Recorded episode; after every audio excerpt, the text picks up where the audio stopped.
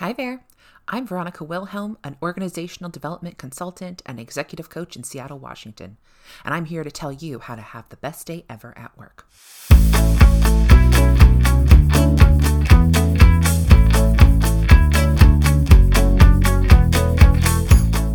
Okay, so I have a secret weapon to having the best day ever at work. This is the thing people pay me a lot of money to help them with, and I'm just going to give it to you for free. So the secret is structure. Okay, now we're going to do the rewind to tell you how we got there. When auto manufacturing was ramping up in the 1950s and 60s. I know, I know, I know. Just hang in there with me. This bit is the empirical proof for how we know structure works so well. And I'm just going to tell you so any part of you that's like, but where's the data can calm down and listen. Okay, so auto manufacturing. As auto manufacturing was ramping up in the 1950s and 60s, Toyota was trying on principles to reduce, quote, waste and increase efficiency. Through work done by um, Toyota engineers Shigeo Shingo and Taiichi Ohno, we have what is now called lean manufacturing. So, this was applied by Big Papa engineer and management consultant W. Edwards Deming to manufacturing at Ford. So, now lean is a whole thing we might get into someday. But a core principle that Toyota and Ford instituted was to treat employees with respect and assume if problems were occurring, if things weren't done correctly or on time or to budget, it wasn't the problem of the employee, it was a problem of the structure around the employee.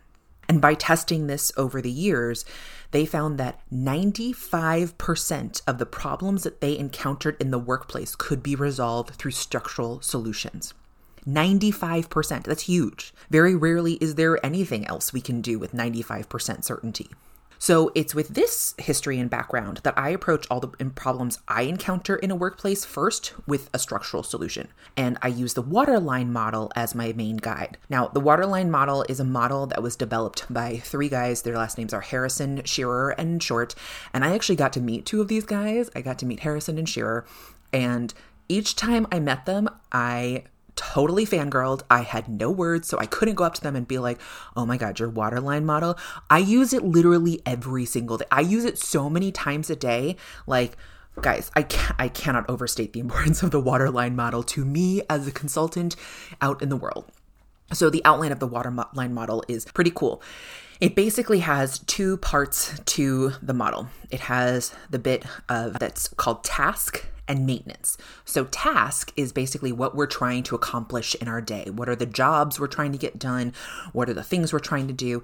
And maintenance are the things that we have to do to support the task. So, when task gets interrupted, we dip below the waterline of maintenance to try and figure out how we can get back on task. And the waterline model, if you look at it from left to right, it has these sort of four dips down into the area of maintenance. It has structure, it has group, it has interpersonal, and it is intrapersonal. And most folks, when task gets interrupted somehow, if something at work isn't going well, our first instinct is to jump down into the inter or intrapersonal area.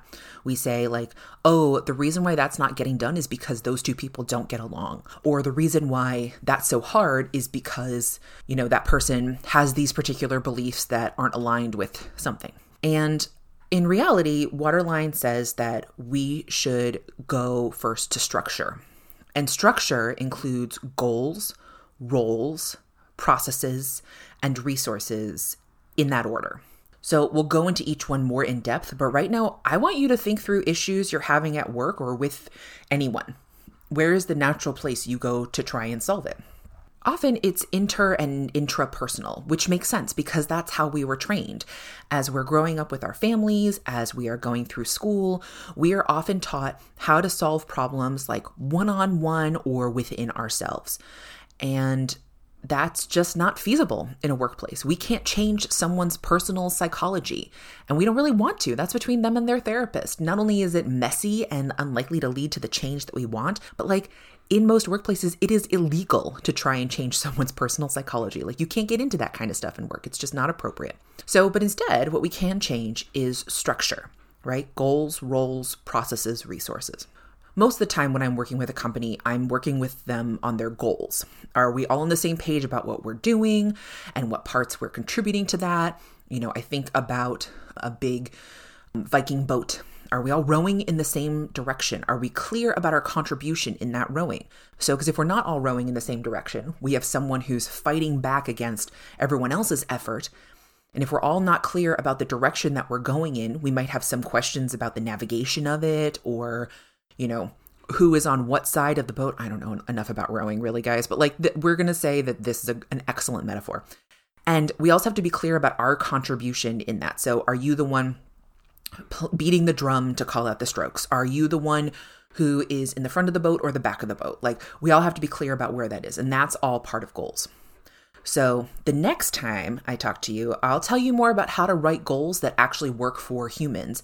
And they may or may not be smart, but they will be effective. That's a corporate jargon joke. Those are the best I know.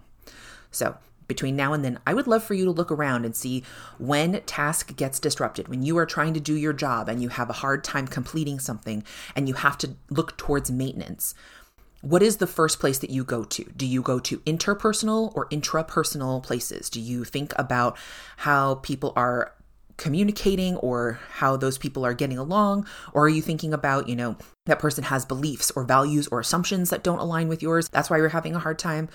So think about that and then see if you can find the structural solution for how to solve the problem goals, roles, processes, and resources. So, so join me next week as we continue to figure out how to have the best day ever at work.